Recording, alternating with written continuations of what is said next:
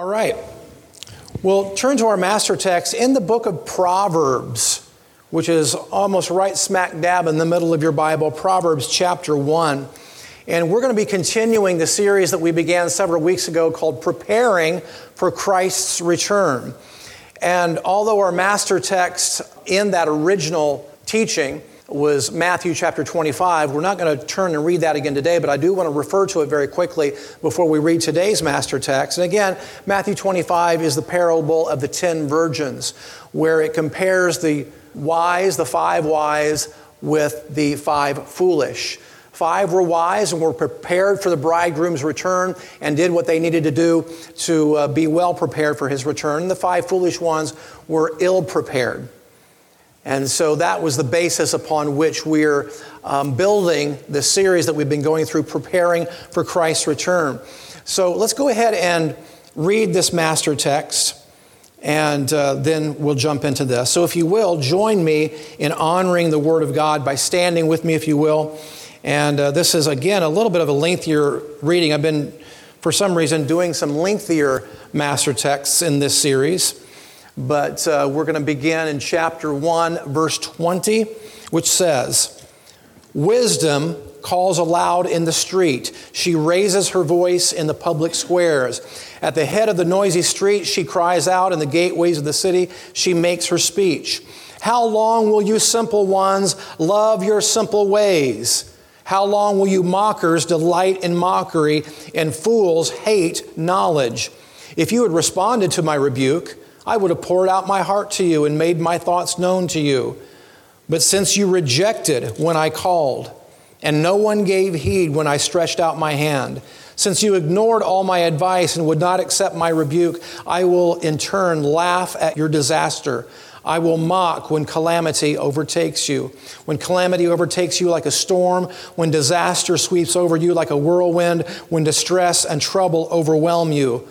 Then they will call to me, but I will not answer. They will look for me, but will not find me. Since they hated knowledge and did not choose to fear the Lord, since they would not accept my advice and spurned my rebuke, they will eat the fruit of their ways and be filled with the fruit of their schemes. For the waywardness of the simple will kill them, and the complacency of fools will destroy them. But this last part's for all of you. But whoever listens to me will live in safety and be at ease without fear of harm. And all God's people say, Amen. Amen. Go ahead and have a seat. Praise God. Well, let me give you a little bit of uh, backpedaling on what we've covered so far in this series. I've been talking about, the seven signs of the prepared and unprepared for Christ's return. So let me give you where we've been so far, and then we'll jump into the topic today. First of all, um, in comparing the two, the prepared and the unprepared, the prepared work to advance God's kingdom and are not wrapped up in their own little world. Life is not just only about them. Whereas with the unprepared, life is totally given over to one's own interests and selfish pursuits. The prepared have their affections set on heaven, whereas the unprepared have their affections set on the things of this world. The prepared, we talked about this last week, the prepared are committed to public worship and fellowship with the saints whereas the unprepared are disconnected from the church. And then what we'll be talking about today is that the prepared are lovers of God's word, whereas the unprepared spend little or no time given to the Bible. So today's topic is the attentiveness to God's word. People who are prepared for Christ's return are attentive to his word. They're attentive to his word. Let me just show you here in 1 Timothy 2.15. Um, it says to study to show thyself approved. I'm reading from the King James right here. Study to show thyself approved. A workman that needeth not to be ashamed, rightly dividing the word of truth.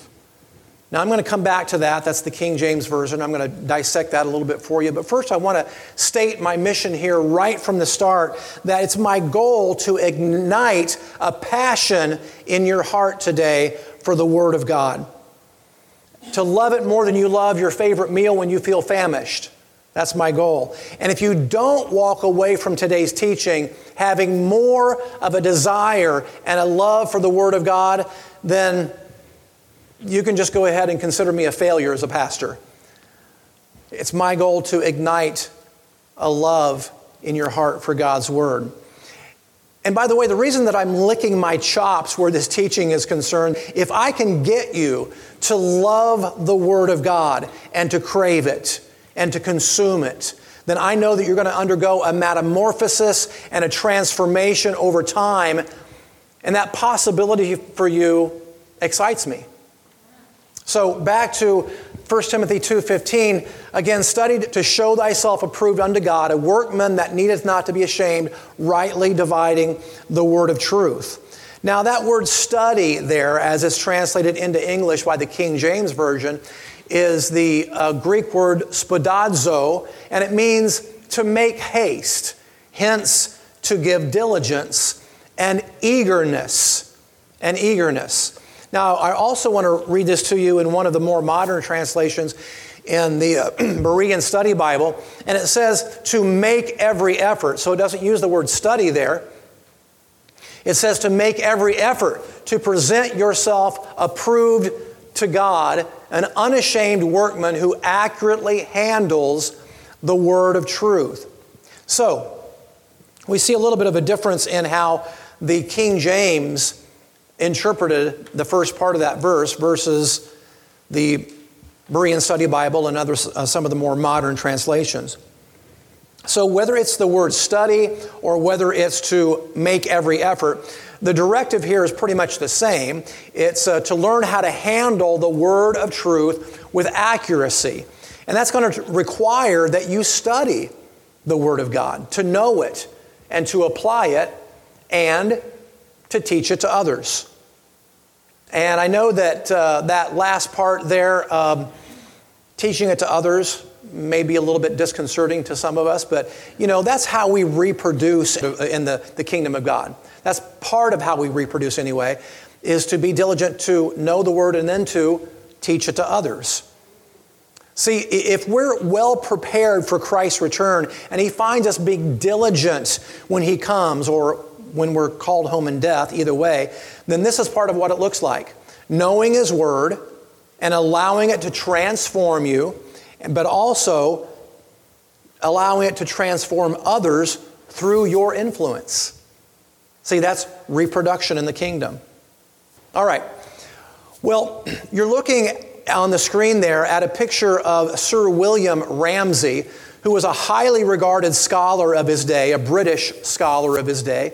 And I'll tell you more about him in a moment, but I want to refer to, again, 1 Timothy chapter 3 this time, verses 16 and 17, before I tell you about Sir William Ramsay. So it says, All scripture is given by inspiration of God and is profitable for doctrine, for reproof, for correction, for instruction in righteousness, that the man of God may be complete, thoroughly equipped for every good work.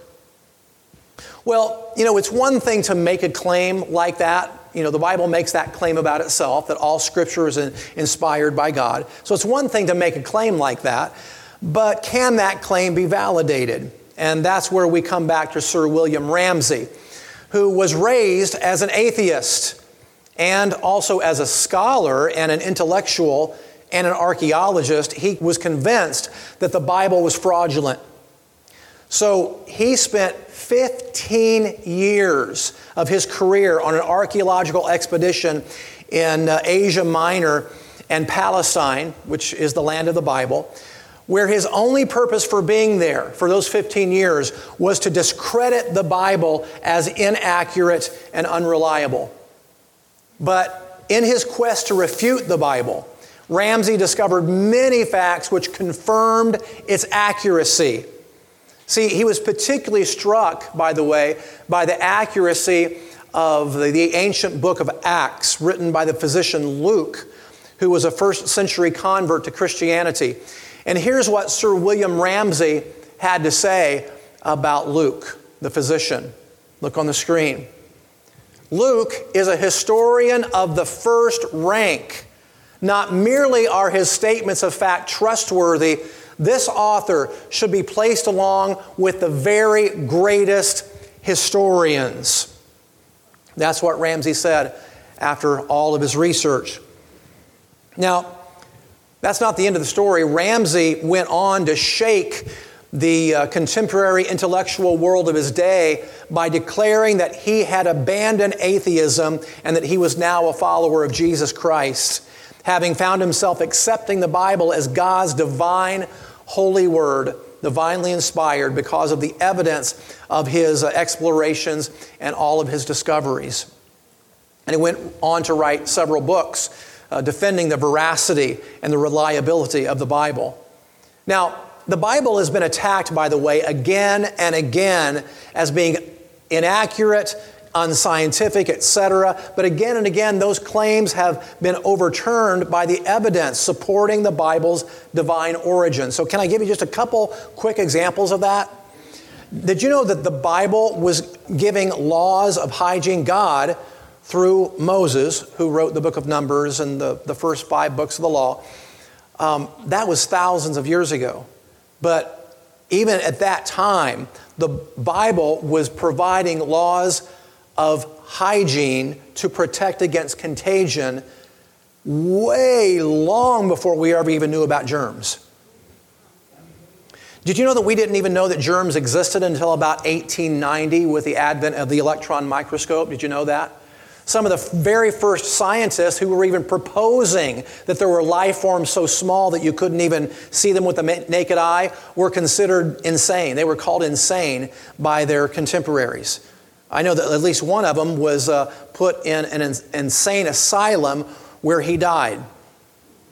And these were the scientists who were pioneering the whole idea of contagion and organisms so small you can't see them with the naked eye. Of course, that was confirmed with the electron microscope in 1890. Well, the Bible's been talking about laws of hygiene and protecting against contagion since the days of Moses 4,000 years ago. So that's proof that the Bible was indeed inspired by God. Uh, another little example for you, and I could give you dozens, but I'm just going to give you two or three. Another one was that the Bible um, was talking about how the, the world is round, the planet is round, during a time when most of the people on the planet thought the earth was flat. You know, this whole idea about the earth being a globe didn't really start taking on its strength until the 1400s or so with Christopher Columbus. But yet the Bible talks about that God sits enthroned above the circle of the earth. It calls the, glo- the, the planet a circle, a globe.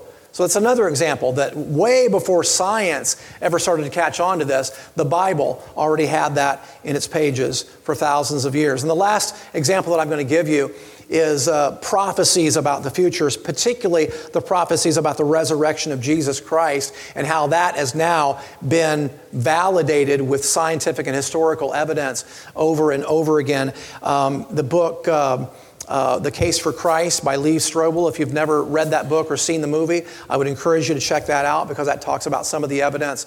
Uh, also, the book um, by, um, uh, see, Evidence Demands a Verdict by Josh McDowell. Uh, that's another one. Uh, More Than a Carpenter by Josh McDowell. That's another one you can check out. There's lots of resources out there. And people like Sir William Ramsay are not the only people that have pioneered some of this research and gone into that research hoping to overturn the Bible, coming back as believers. Okay? Well, by the way, uh, just one more example about the Bible's divine origin before we, we move on, and that's that the Bible was penned over a period of 1,600 years by 44 different men. Did you know that? And many of those men, by the way, didn't even know each other because obviously they lived in very different times and they lived in very different parts of the planet. But yet, miraculously, the Bible is a progressive message from God that fits together in perfect harmony. It's truly a miracle of God. So, the key concepts that I want to establish this morning as we get going here is that, first of all, if you neglect God's Word, you're going to suffer for it. If you neglect God's word, you're going to suffer for it. Secondly, but attentiveness to God's word will lead to wisdom, fruitfulness, and avoidance of calamity. Fruitfulness, wisdom, and avoidance of calamity. Proverbs 8, verses 35 and 36 says this For whoever finds me, wisdom, finds life and obtains favor of the Lord. But he who fails to find me harms himself. All who hate me love death. Now, God's word is there, it's provided by God, by the way, to provide the kind of guidance that will lead to your protection, your provision, your health, your success, and especially your spiritual well being. To neglect God's word, therefore, is to neglect your own well being, folks. But to consume God's word, to study it, to apply it to your life, is to build a fruitful future. As an illustration of that, I want to tell you the true story about a school teacher who um, lost her life savings in a business scheme that was presented to her by a swindler. And when her investment disappeared, her life savings evaporated and her dreams shattered. She reported the incident to the Better Business Bureau. And uh, the Better Business Bureau replied to her by saying, Why didn't you come to us in the very beginning? Didn't you know about the Better Business Bureau? And she said, Oh, yes, I've always known about you, but I didn't come to you because I was afraid that you would tell me not to do it. True story. See, the folly of human nature is that even though that we know where the answers lie, folks, in God's Word, we so often don't go there, we don't turn to God's Word for fear of what it will say. We also tend to plunge headlong into folly because it's what we want to do, while God's Word is right there all along, providing the warnings and the guidance so that we avoid the landmines of life. So, on that note, let's read this passage from Proverbs 8, verses 35 and 36 again. For whoever finds me, wisdom, finds life and obtains favor of the Lord. But who, fa- who, he who fails to find me harms himself. All who hate me love death. I also want to tell you another true story about a young man by the name of Glenn. And Glenn was from a broken home, very dysfunctional. And uh, because of the turmoil in which he was raised, he grew up very insecure.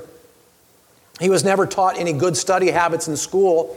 And because of that, and because of the family issues which continually plagued his home, his mind wasn't very focused on learning. He barely graduated high school, and from there he went on to work some menial jobs that didn't pay very much while he tried to soothe his empty and aching soul with wild living. And it didn't seem that Glenn was really ever going to amount to too much at all. He had no higher learning, no one to teach him how to prosper in life, and Nothing but anger and insecurity in his soul that was not far from boiling over with the slightest provocation. But there was one thing that Glenn did have. And that's the heritage of being in church and being exposed to the Word of God when he was younger. He had a praying mother and a praying friend or two who were concerned about him. And one day, just tired of living the way that he was living, he repented of his sins and gave himself totally to the Lord Jesus Christ. And then locked on to the Word of God like it was his lifeblood. So, from the very beginning, Glenn began to consume the Word of God, even though he didn't always understand entirely what he was reading at times. But he read and studied anyway, and behold, his transformation be- began. With no college degree and no professional experience, by the grace of God, he landed a job in, in the corporate world, believe it or not, in a career that he enjoyed and paid him very well. And he was able to obtain a good wife, of course, another blessing from the Lord, along with the blessing of children and a happy home life. And after several more years of walking with the Lord and continuing to consume the Word of God, God called Glenn into ministry. Now, this is a story I know very well because Glenn is me. Glenn is my middle name. Now, I have absolutely been transformed by the Word of God, but it's not been an overnight thing, it's been a process. Now, I'm not implying here that I've become sort of, some sort of super saint, by the way. That's not what I'm saying. I still have all kinds of flaws. You want to hear about some flaws? How much time you got?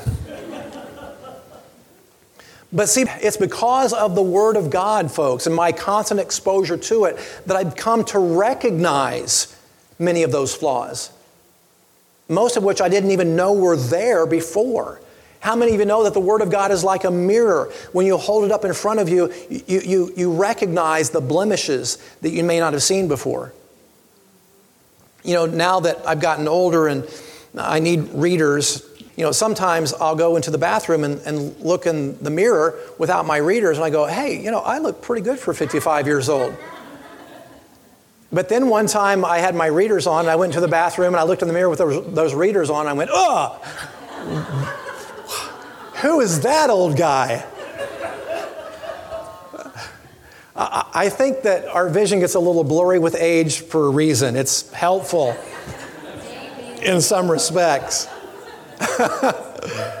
the Bible is a mirror that you hold up in front of you to show you your true condition, not what you think you are, but how you really are.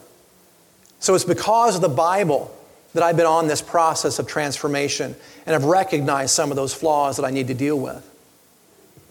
And by the grace of God and by His Word, um, God's been helping me with that transformation and dealing with those imperfections. So I'm not yet the man that I want to be, believe me, but I'm so far removed from the man that I used to be. And it's because of my constant exposure to the Word of God.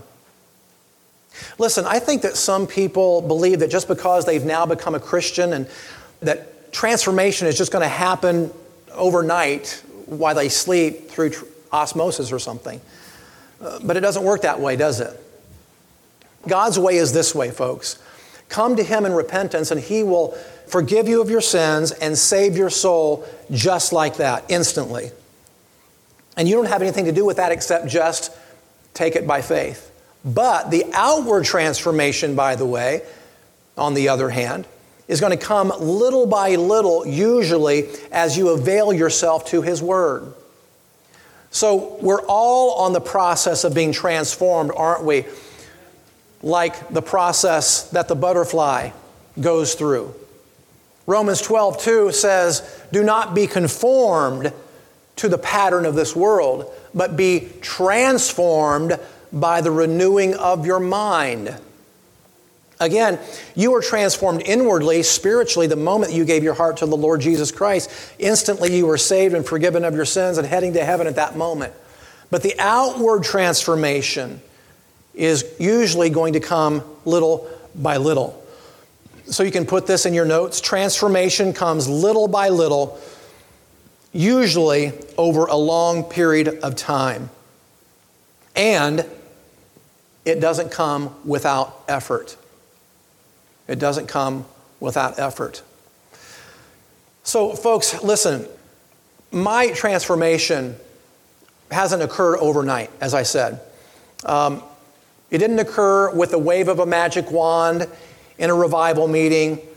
Uh, I know that God can and does sometimes work that way, but in my case, anyway, and I think probably most cases, and uh, with people. Um, transformation comes little by little as we dedicate ourselves to knowing God's Word and then applying it to our lives. Are you with me?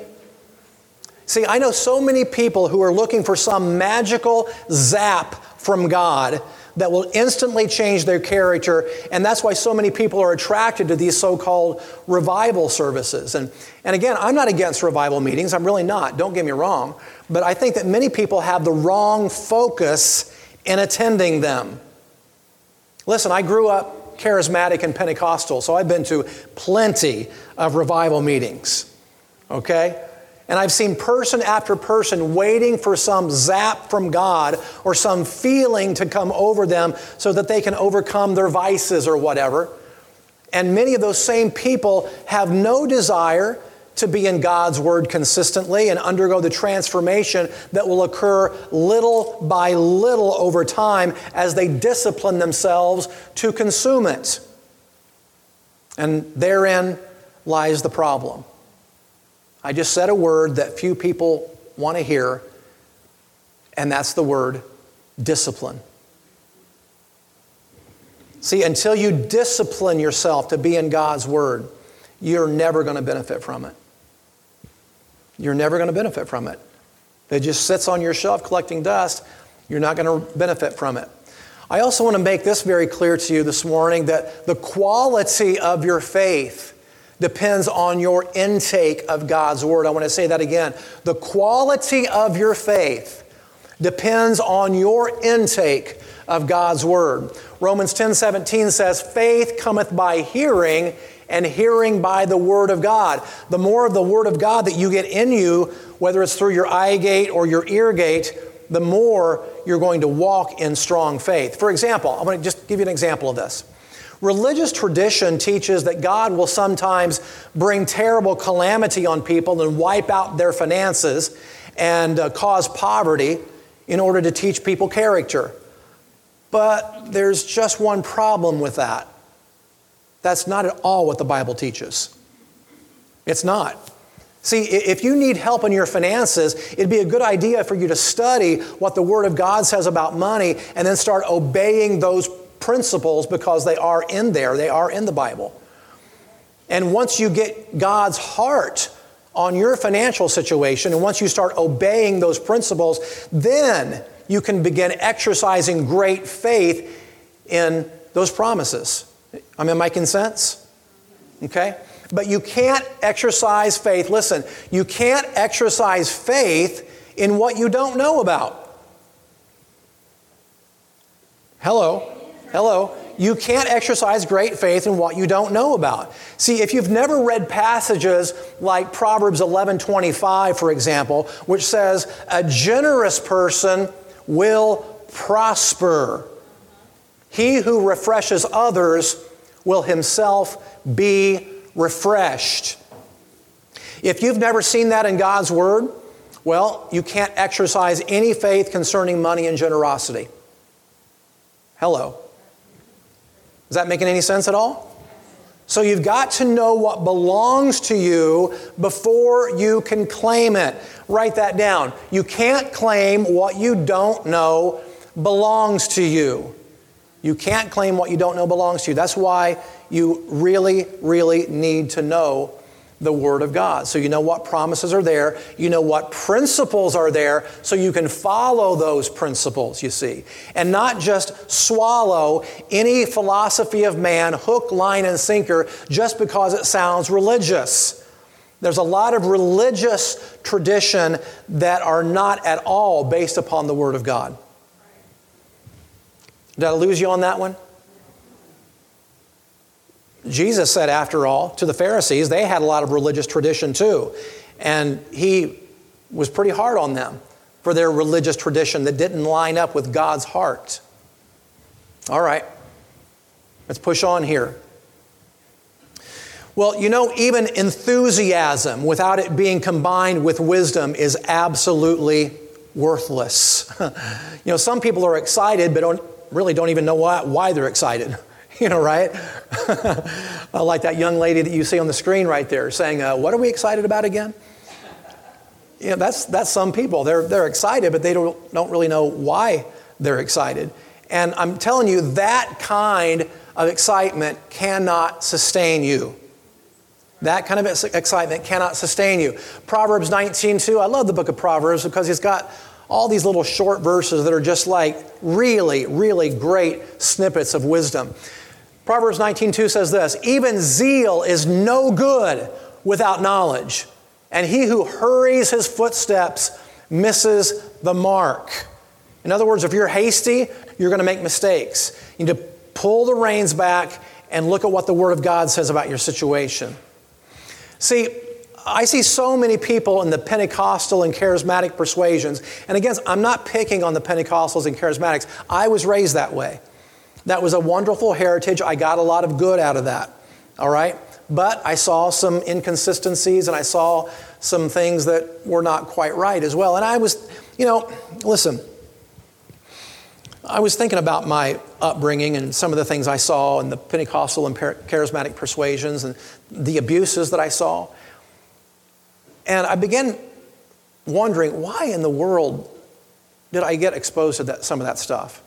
And then I got to thinking about God's sovereign hand on my life and how God wanted me to be exposed to some of those things and showed me some of the, the inconsistencies and some of the abuses. And now I'm glad that I was, because listen, I learned some very good and proper things in the charismatic and Pentecostal persuasions, but I saw some things that were very out of balance as well. And I, even though I don't believe I have all the answers, I've not arrived, God showed me and allowed me to see some of those things in order to arrive at a place of wisdom um, through His Word concerning some of those practices. So, again, I see so many people over the years in Pentecostal and charismatic persuasions who have a lot of zeal and enthusiasm, and I'm all for that, but a lack of wisdom. A lack of wisdom. See, enthusiasm without wisdom will cause you at times to make critical mistakes that may cause you to be disillusioned with God and the church and the Bible later. I want to say that again. Zeal or enthusiasm without wisdom and knowledge will cause you to make critical mistakes that will cause you a lot of pain sometimes, that may cause you to be disillusioned with the things of God later on. But if you can combine that zeal with knowledge and wisdom, you are on the road then of bearing much fruit. And that right there will make you a person who is well prepared for Christ's return. And to hear those precious words someday, well done, my good and faithful servant. You were faithful in a few things, I'm going to make you ruler over many. You know, since I mentioned I like the book of Proverbs so much, there's another proverb that says that as a dog returns to its vomit, so a fool repeats his folly. I used to know a young man uh, in a previous church that I attended many years ago who got very excited during worship services, and there was a lot of outward displays of enthusiasm. But then he would go right back to the same vomit week after week. And it came out later that this young man had a terrible pornography addiction that his wife found out about, and he wasn't even that repentant about it when all the truth came out, and that eventually led to the demise of his marriage. Listen, I like seeing the combination of enthusiasm and wisdom, but if I had to choose between the two, I'd, I would not want to, but if I had to choose between the two, I'd rather see someone who sits through a church service like a stone, but then goes home and actually applies the Word of God to his or her life and benefits from it, than someone who gets all excited in church and then goes home unchanged. What in the world are we accomplishing by getting all worked up emotionally if it's not producing fruit in our lives, ladies and gentlemen? Uh, look, folks, a lot of the time the excitement that we feel in church lasts about as long as the church service itself and dies down completely after lunch after we get home. Come on now. I know you, you've experienced that. Again, I'm not against getting excited. That's not what I'm saying. Don't mis- misunderstand me. I'm not against getting excited. As a matter of fact, I encourage that because the Bible encourages that. I believe it's right for us to get excited about our God and to get excited about our faith. Don't you agree with that? But listen, emotion cannot sustain you over the long haul. What we live on is the nourishment of God's Word. What we live on is the nourishment of God's Word. So, I'm going to talk to you about the transformative power of God's Word by giving you just a, a few rapid fire passages for you out of the book of Psalm chapter 119, that's a really long chapter, but if you read that, I mean, it's just verse after verse extolling the, the beauty of God's Word. Psalm 119:11 says, "I have hidden your word in my heart that I might not sin against you." If you're struggling with areas of sin in your life, hide God's word in your heart so that you may not sin against him. I would memorize God's word, certain segments of God's word. Memorization is really important. Psalm 119, verses 97 through 100. Oh, how I love your law, David writes. All day long it is my meditation. Your commandments make me wiser than my enemies, for they are always with me. I have more insight than all my teachers, for your testimonies are my meditation. I discern more than the elders, for I obey your precepts. Don't you want to be wiser than your enemies? Wiser than some of your elders? Yeah. And then Psalm 119, 105 Your word is a lamp for my feet, a light on my path. If you don't want to know which direction to go, God's word provides illumination on your path. And then in Hebrews 4:12 it says for the word of God is living and active, sharper than any double-edged sword. It pierces even to the dividing soul and spirit, joints and marrow. It judges the thoughts and intentions of the heart. Now, I've quoted Jeremiah 17 many times before that says the human heart is twisted beyond understanding. Who can know how sick it is? The human heart is twisted and sick. We don't even understand our own intentions sometimes. We don't even recognize the wrong motives and the sin in our heart. But the Word of God will help us to discern those things because it pierces even to dividing soul and spirit, joints and marrow. It judges the thoughts and intentions of the heart. That's why the Word of God is so important to your spiritual development. You'll, you'll never even see some of the wrong intentions in your heart, some of the sin lurking there until you look into the mirror of God's Word. Now, I want to talk just for a moment here about the price of the Bible. I, like I said, I really want you to begin to value the Bible, to love it, to appreciate it. You're looking at an artist's rendition there of the execution of William Tyndale. Some of you may not know who that is, but William Tyndale was a scholar in England in the 1500s. And during that time, the only translations of the Bible were available that were available in England were in Greek, which of course most of the commoners couldn't read Greek. So William Tyndale he devoted years of his life translating the New Testament from its original Greek into English, which was considered a crime in that time and place, if you can believe that. Nevertheless, Tyndale labored on even while being hunted because they found out that he was doing this, though the authorities were hunting him. Even while being hunted, he labored on to translate the Bible from Greek into English. And he finished the English New Testament in 1525 while hiding out in Germany.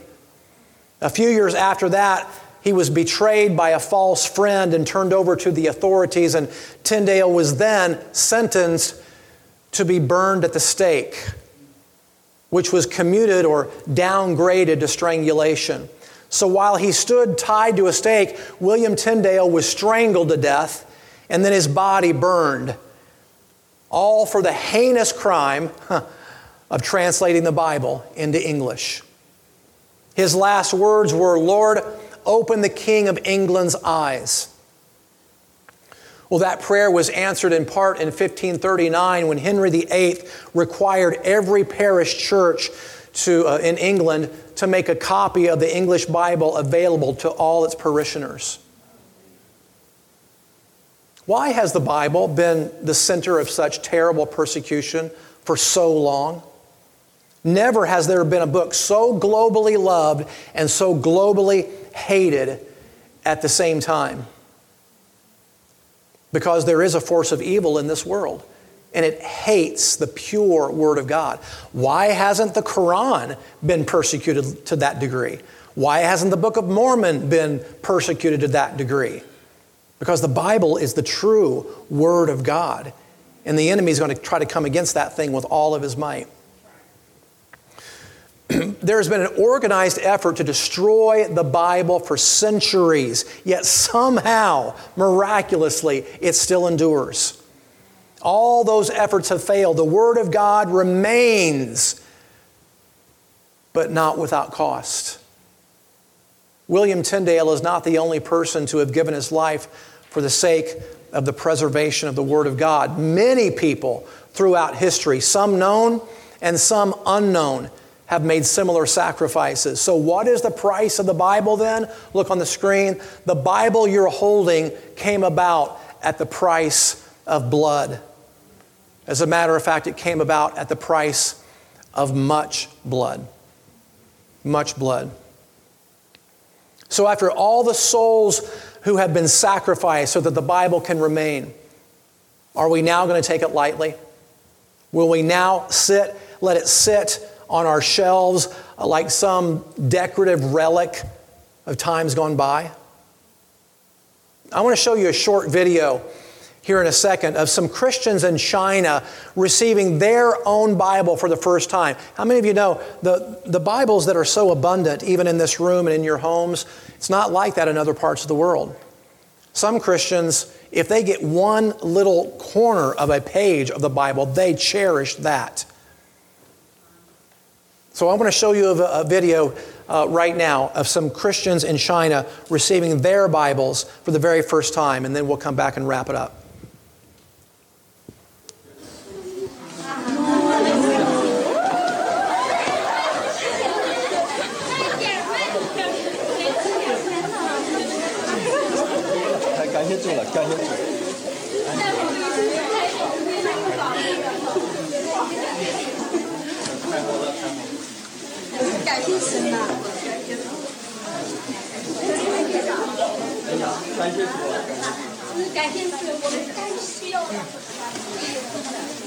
看到这本书，我都看到了那些帮助我们的弟兄姊妹们，他们的血和力带回来的。这是我们教会这个时候最需要的，真是我们最需要的时候。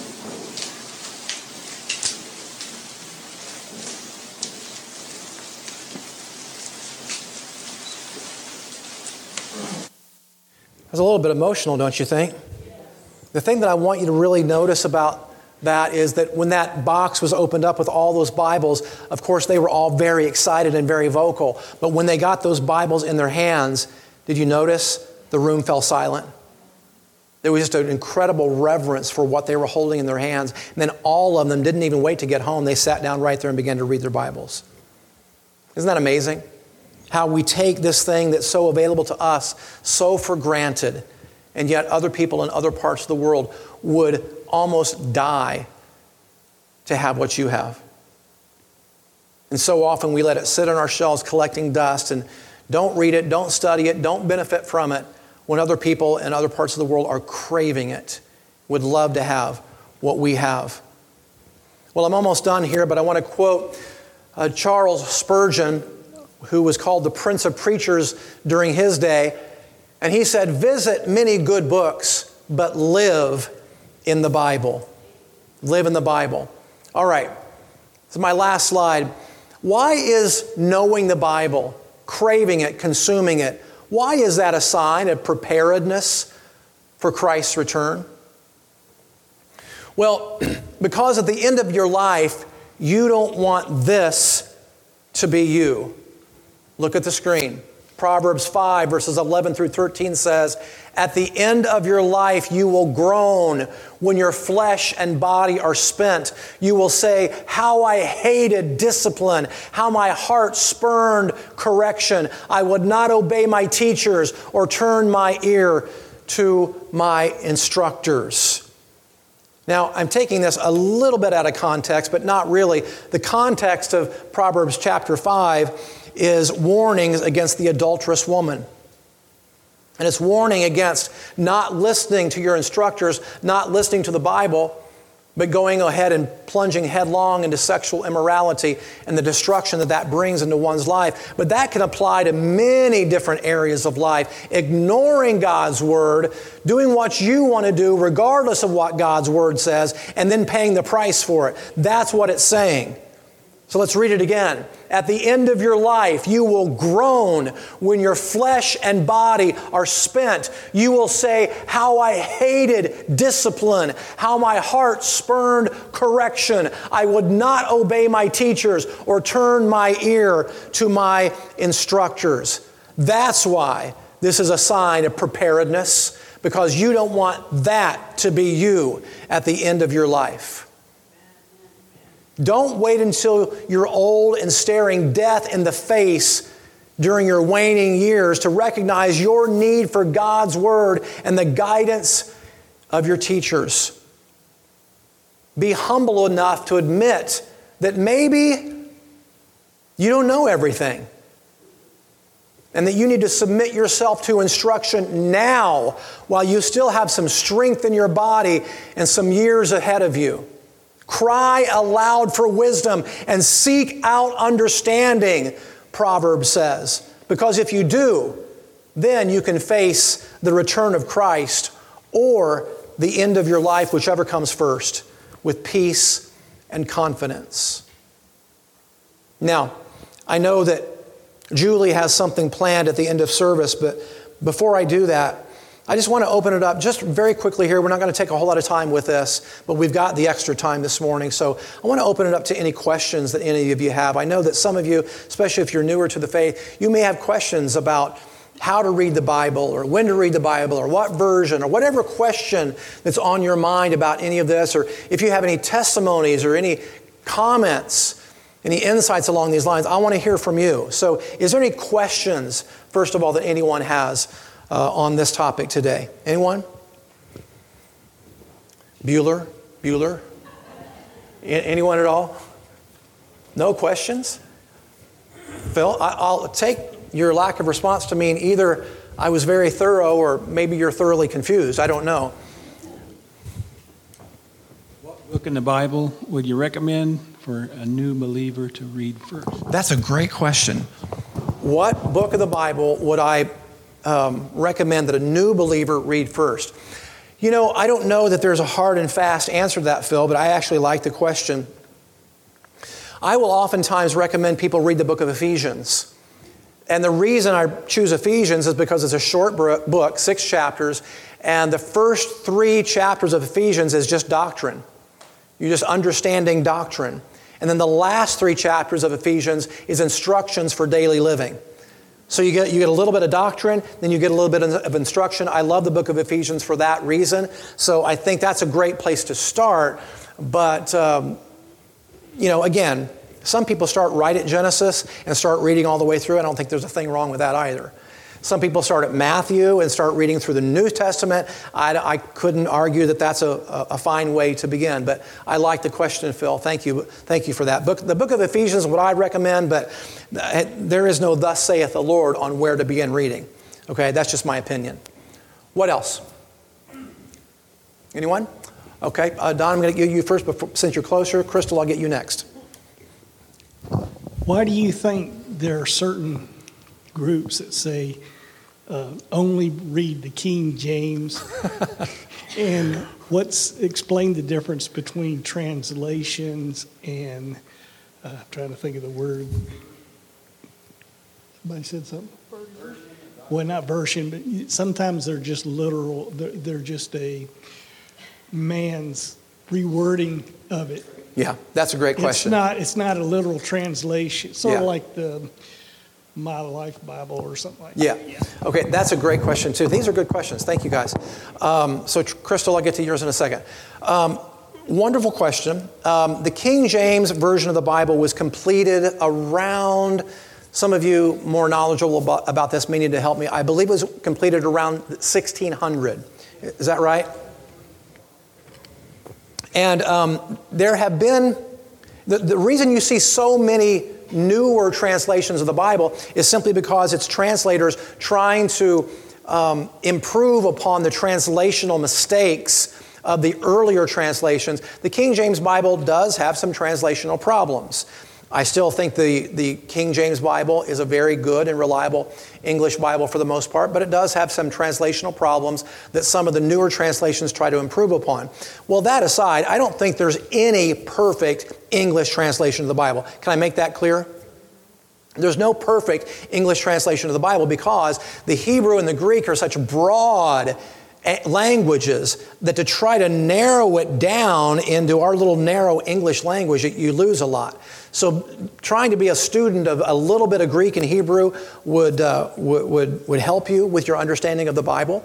And also, too, I always like to say that the best Bible for you is the Bible that you'll actually read.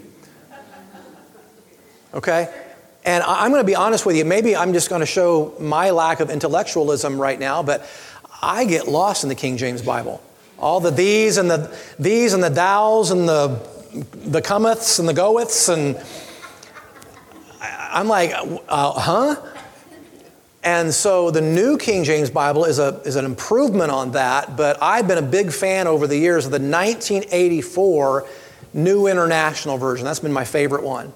Now, more recently, I've discovered a version that I really like as well. That might be a really close second, and that's the Berean Study Bible. I really like that one um, because both of those versions are very readable, but yet they don't dumb down the English to like a sixth grade level. It's still a fairly intellectual read, um, um, still on a fairly highly intellectual level, but it's still very readable. It's, you can get through it easily and still understand the Bible.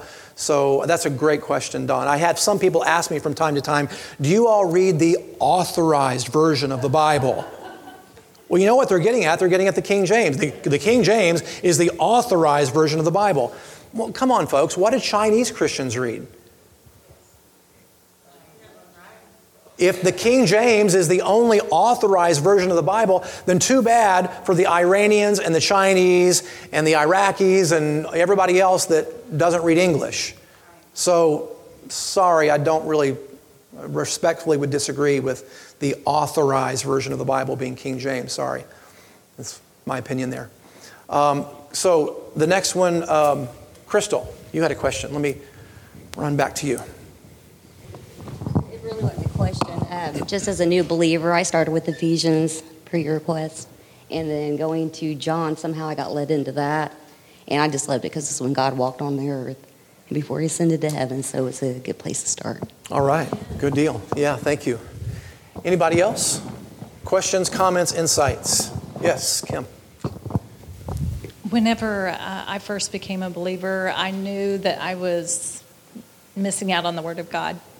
And until I discovered the inductive Bible study method, uh, that just changed my life. And it's a study method that you can know for yourself what the Bible says, and it is so life changing. Yeah. Inductive Bible study method. Uh, she's one of the ones, yeah, definitely. So, anybody want any information on it? I'm your girl. Excellent. Good deal. Um, and by the way, there's these little thin Bible study guides that when I was young in the faith, I would buy these little study guides on the book of Ephesians, the book of Romans, the book of uh, 1 Corinthians. You can get it at any Bible bookstore. Uh, sometimes a little bit more simplistic, but, uh, but sometimes you need that as a newer believer. And it just takes you through a book of the Bible and helps you to understand and contemplate some of the truths more deeply. So those are good things too. Any other? Yeah, Matt. Are there any translations that you would advise not to read? Hmm. That's an interesting question. I'm not sure how to answer that because there are some translations that I have read that um, dumb the English down so low, like to a fourth or fifth grade level, that it's just like, wow, you know, I, I just can't even track with that. Um, so I end up rejecting them pretty soon in the process, Matt. Um, so I, I, don't know that I can really put my finger on a translation of the Bible that I would not read, but I can tell you this. There have been several of the more modern translations that um, I think do, do an injustice to the original text. That's why I don't like, and I'll just go ahead and say this one, I don't like the 2011 revision of the NIV. That's why I stick to the 1984 uh, version of it because I think it's, it's truer to the original manuscripts. And I think the 2011 version they took way too many liberties on. And I think a lot of the newer translations do that. They take way too many liberties with the holy text. Now, there are some translations, some of those translations that I will refer to once in a while, and even some of the paraphrases, like the Living Bible. The Living Bible is not actually a true translation of the Bible, it's a transliteration or someone's paraphrase. That's not a true translation. But sometimes I will refer to the Living Bible or some of these other newer translations as a way to cross reference. Because sometimes they say things in just a, a, much more clear way, and you go, oh, yeah, you know what? That really helps me. I, I, I get that. Um, I like the new, the new Living Translation, which is actually the springboard from the, the paraphrase, the Living Bible. The New Living Translation is actually an, it is literally a translation, and I like the New Living Bible for the most part, but I have found some translational imperfections in the, the New Living Bible. Uh, even though, again, for the most part, I like it. But here again, there's no perfect English version of the Bible. That's why I hesitate to really zone in on a version that I would absolutely, positively stay away from because none of them are absolutely perfect. The only perfect uh, manuscripts of the Bible are the original Hebrew and Greek in which they were written. That's the only perfect ones. So I would just be a student of many different versions, and if you can get your hands on some study help along the lines of the Greek and the Hebrew, which if you go to Bible Hub, com. Um, that'll help you with some of the Greek and the English words that you can get a little bit more elaboration on. Um, any other, that's a great question, Matt, thank you. Um, any other questions, comments, insights? Yes, Steve. Well, for one, when you were telling your story, I thought you'd been reading my mail. so, anyway, it's kind of the same situation, and um, I picked up the NIV Study Bible after I decided, you know, this ain't working the way I'm living my life. So the thing about when you start reading the Bible and you're asking God to reveal things to you, there are going to be things that jump out at you and you're like, I've never seen that before. Yeah. So that's what's really important about getting in your word because he wants to share things with you, but you got to get in his word to find it. Right, exactly. Yeah. Well said. Good job. Anybody else? Any other questions, comments? Um, regarding the English versions of the Bible, looking into the original, as you very wisely point us to, the reason for the number of the different English translations is that the original language is so robust. Yes. That you can't capture it all in our language. Um, the we do have like over time English changes. So King James was very understandable in 1600. Right. What's it mean today? I don't know. Yeah. You know, so so I, I struggle with you there. But if you go back to the language they were penned in, they were penned in the language of the day when the when the Holy Spirit spoke the message. They're still very much alive and active, but you can't capture it all in English because that language is so robust. And we're trying to, like, I don't know what you would say, we're, we're trying to, like, uh, fit a jet into our garage yeah. uh, through, through the English language. So that was my comment. Yeah, that's well said. I, I like that analogy. Trying to fit a jet into your garage is like uh, similar to narrowing the Greek and the Hebrew down to English. Very good. Anybody else? All right, this has been good. Good discussion, guys. Good questions.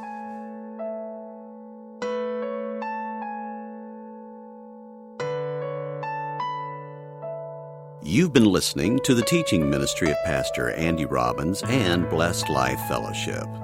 For more teaching and ministry resources, go to the church website at www.blessedlifefellowship.org. Thanks for listening, and may God's grace and favor shine on you.